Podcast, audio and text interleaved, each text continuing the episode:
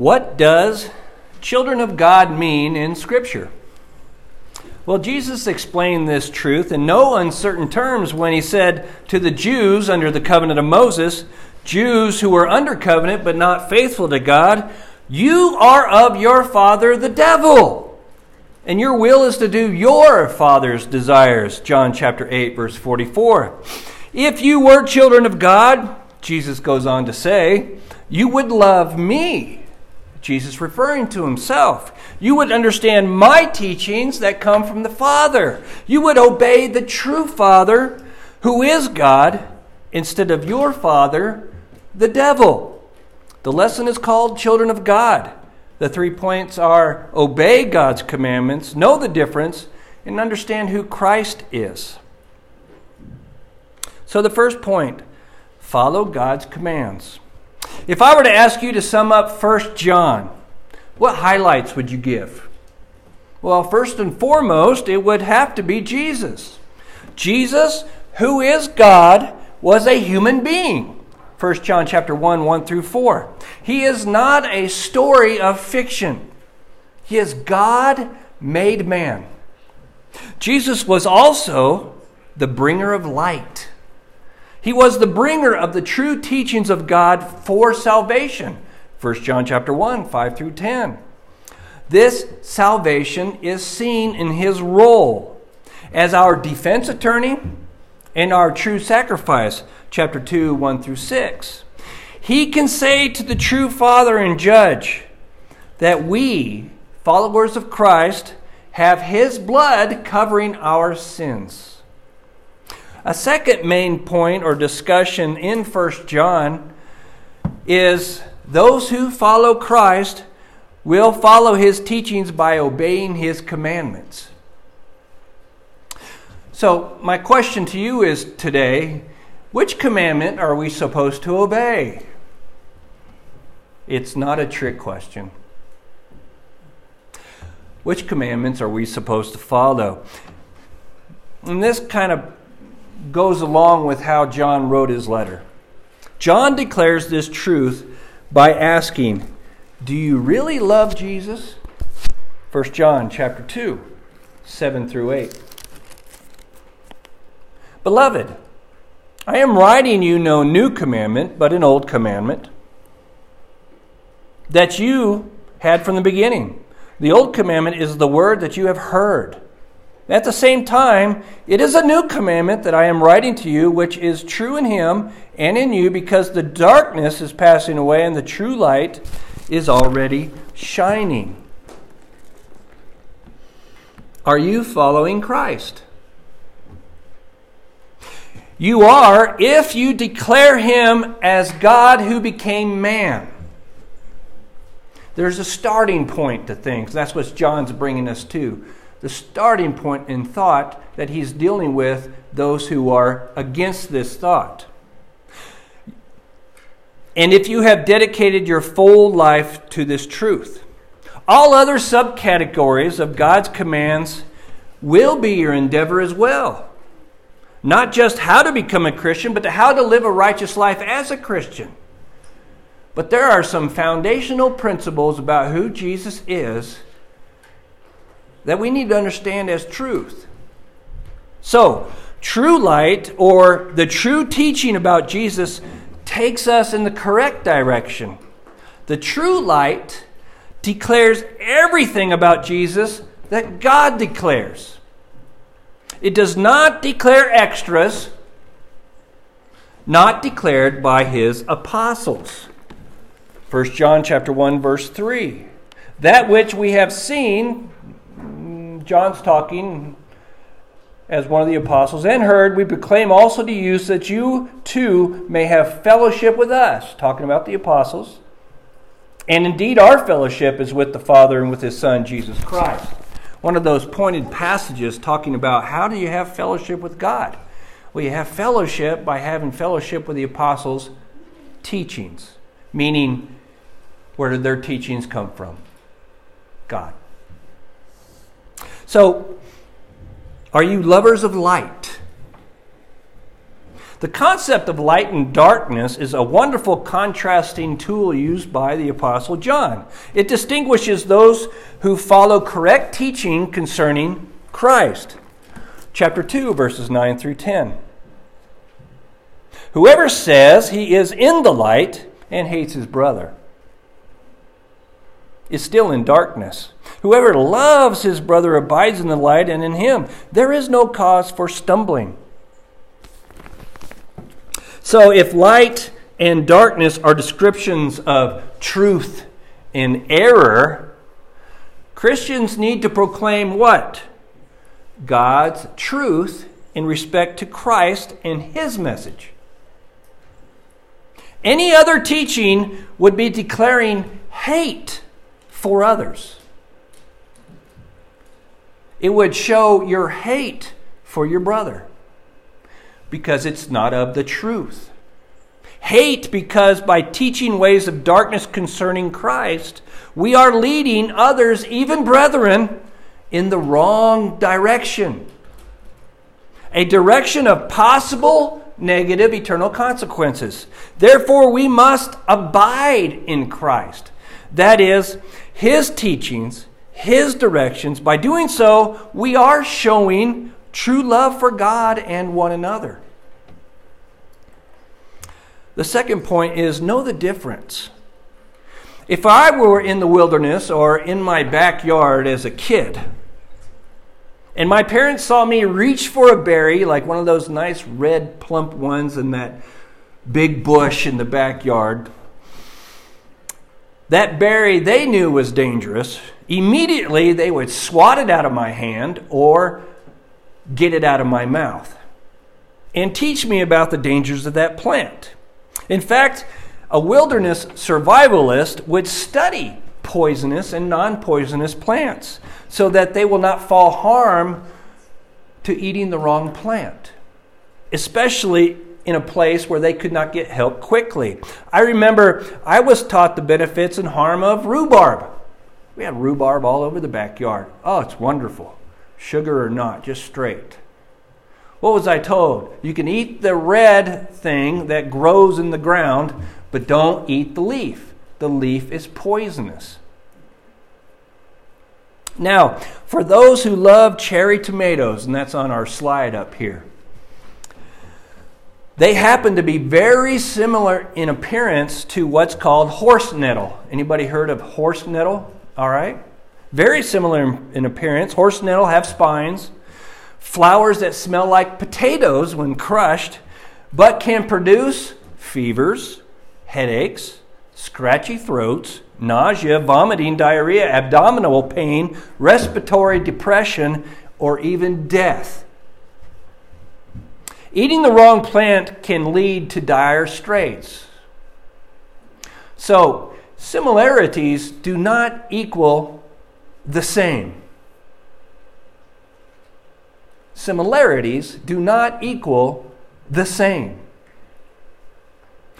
The world or worldly teachings have similarities with the gospel of Christ at, at, at a certain level sexual relationship is good. God created it, but only in the confines of gospel teachings. The world would say anytime. God would say in marriage. Giving to the poor is good. The world would even say that. But if it's not for the sake of Christ, what good is it? What good is it? Loving people is wonderful. But true love was shown on a cross. Truth is good, but there is a difference between worldly truth and the truth about Christ that can lead a person to eternal salvation. So the Apostle John teaches love of worldly truth does not bring teachings of God in Christ. Chapter 2, verses 15 and 16. Do not love the world or the things in the world. If anyone loves the world, the love of the Father is not in him. For all that is in the world, the desires of the flesh, the desires of the eyes, the pride of life, is not from the Father, but is from the world. Truth comes from knowing Jesus, who he really was and is, and following the will of God in relation to that truth. Chapter 2, verse 17. And the world is passing away along with its desires, but whoever does the will of God abides forever. Forever. The reality is, deceivers exist. John brings this out. Second Peter brings it out. Jude brings it out, and so many others. In fact, that's another aspect of John's writing. It's about deceivers. It is meant as a warning against falling into deception. Chapter 2, verse 26. I write these things to you about those who are trying to deceive you. They are making every effort to deceive you.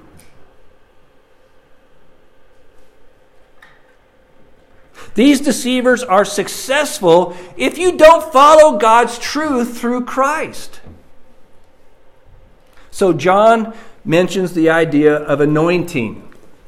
John chapter uh, 1 John chapter 2 verse 27. But the anointing that you receive from him abides in you, and you have no need that anyone should teach you. But as his anointing teaches you about everything and is true and is no lie, just as it has taught you, abide in him. This anointing concept is, has many different uh, beliefs to it. I hope to share with you the belief that Scripture wants us to understand. I can anoint a person with oil right on top of their head, or I can give them shampoo, as we used to do to our kids who at children's home who did not use soap. So before they went in, we put some on their head, off they went to the bathroom. But the anointing in John is exactly what Hebrews and Jeremiah speaks about.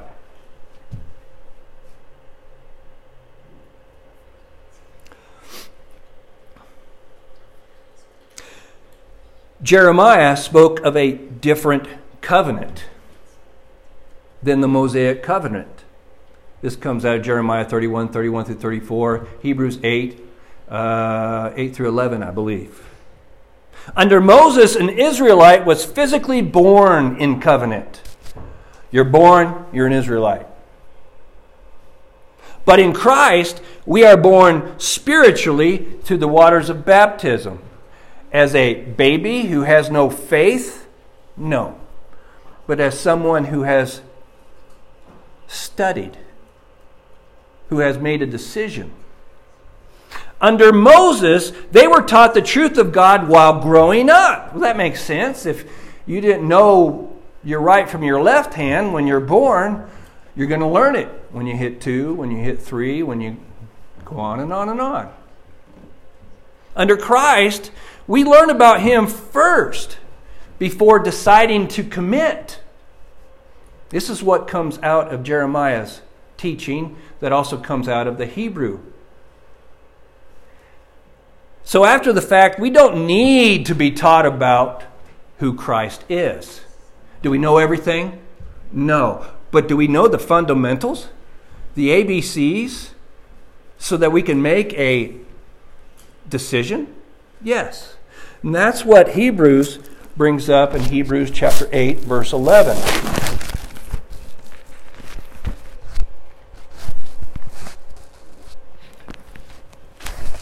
Hebrews 8, verse 11. Again, this is a direct quote also from Jeremiah. And they shall not teach each one his neighbor. Talking about those under the new covenant. And that teach there is the idea of ABCs, the basics. Eat and each one his brother, saying, Know the Lord. The know there is dealing with the elementary understanding of things. You will not teach them why, because they already know it. For they shall all know me, set understanding. From the least of them to the greatest. There's no distinction among people who follow Christ. All will come to know him before they make that decision. It's not you are in covenant and let me teach you about who Christ is. It's about I will come to know the basics about Christ and who he is, and I will commit. I will decide. Our anointing in this passage deals with being taught the truth.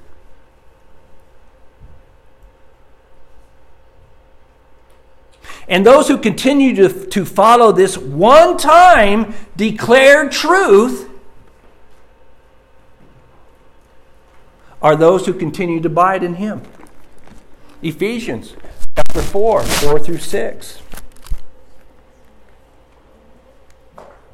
There is one body and one Spirit, just as you were called to one hope that belongs to your call. One Lord, one faith, one baptism, one God and Father of all, who is over all and through all and in all. It's talking about one teaching on this subject or those subjects. One teaching. But we're, we're going, what's happening in First John is new teachings are coming from the deceivers. And the basic thought is they're trying to change people's thought about who Jesus was and is. And if you change the basics of who Jesus is, you could change the whole thing, which is what they tried to do. Live the life any way you want to because in the flesh it doesn't matter.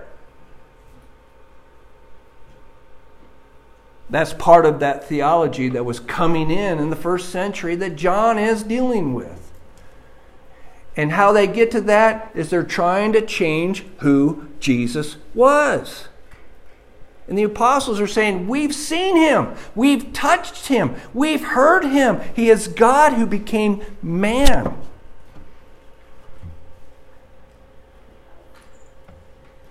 And there's one teaching on that. Absolutely one. And it came from God.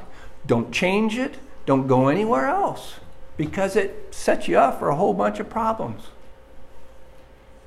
So, third point, we need to understand who Christ is. He is God. You recall John 1 1 through 4. In the beginning was the Word. That was means was, is, and forever will be. It's an eternal concept. In the beginning was the Word. The Word was with God, showing two distinct personalities. Talking about God and Jesus or the Word. And the Word was God, showing that they are both God. The Word, who is God, was in joint work in creating everything. And this Word is the Word of life. Now, according to John, what did this Word, who was God and is God, become? Flesh. John chapter 1, 14 through 18. God becoming man is extremely important to the salvation of mankind. So when John is talking about deceivers in 1 John, he is talking about those who are changing truth. They're changing the ABCs. They're changing the elementary concepts of who Christ is. truth about who Jesus really is, truth about what Jesus has done, truth concerning how mankind can benefit from Christ's sacrifice, truth about the Christian life. I really liked their class this morning. It really hit the subject in my mind. You change something, you could change the whole thing. This is so foundational. Chapter 2, 21 and following. I write to you not because you do not know the truth, but because you know it, and because no lie is of the truth. Who is the liar but the one who denies that Jesus is the Christ? That's how far they were going. This is the Antichrist, he who denies the Father and the Son. No one who denies the Son has the Father. Whoever confesses the Son has the Father also. Let what you heard from the beginning abide in you. If what you heard from the beginning abides in you, then you, will, you too will abide in the Son and the Father. Changing this fundamental truth can even be seen in modern times. If you are a good person, your kind of faith does not matter. Just be a good person, whether you're Jewish, Muslim, Hindu, Buddhist, or any form of Christianity. How about this one? Jesus was not God, he was a very special angel. That's out there. Not just certain groups, but individuals. Well, you're changing something fundamental, aren't you? Jesus was a man while the Christ was God Himself. That's what was going on in the first century amongst these people, separating out Jesus from the Christ and saying they're two distinct things. Well, that's heresy 101. How you live your life does not matter if you are saved in Christ. You heard that one? That's modern. That's been going on for 2,000 years, I think. Because it does matter.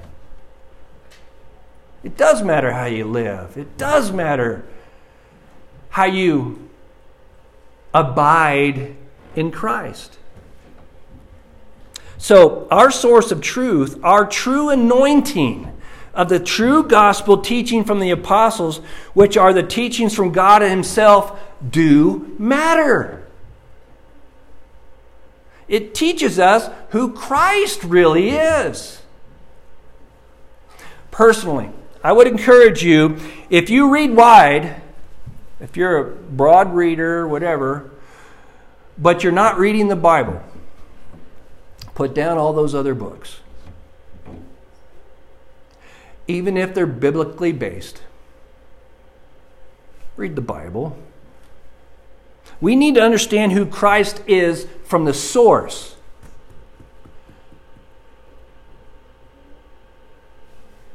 He is the source of salvation. Those teachings the deceivers are bringing, that even John dealt with, were destroying the true teachings of how people are saved. And it's nothing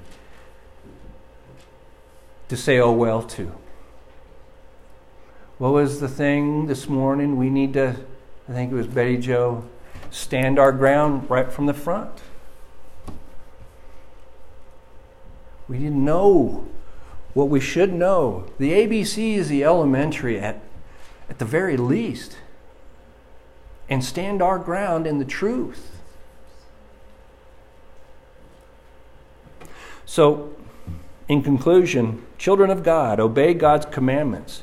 This starts with obeying the teaching about who Jesus Christ really is. Who is Jesus? He is God who became man, who became our perfect advocate, and who became the perfect sacrifice, and who also says, If you love me, you will obey my commandments and abide in me.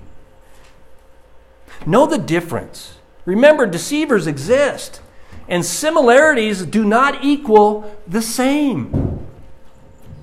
And third, understand who Christ is. He is God, He is man, and He is the source of our salvation. So the lesson is yours. Who is your source of salvation? Will you stand up for His truth? If there's anybody here today who has any needs, prayer requests, or otherwise, please come forward now as together we stand and sing. I hear the Savior say,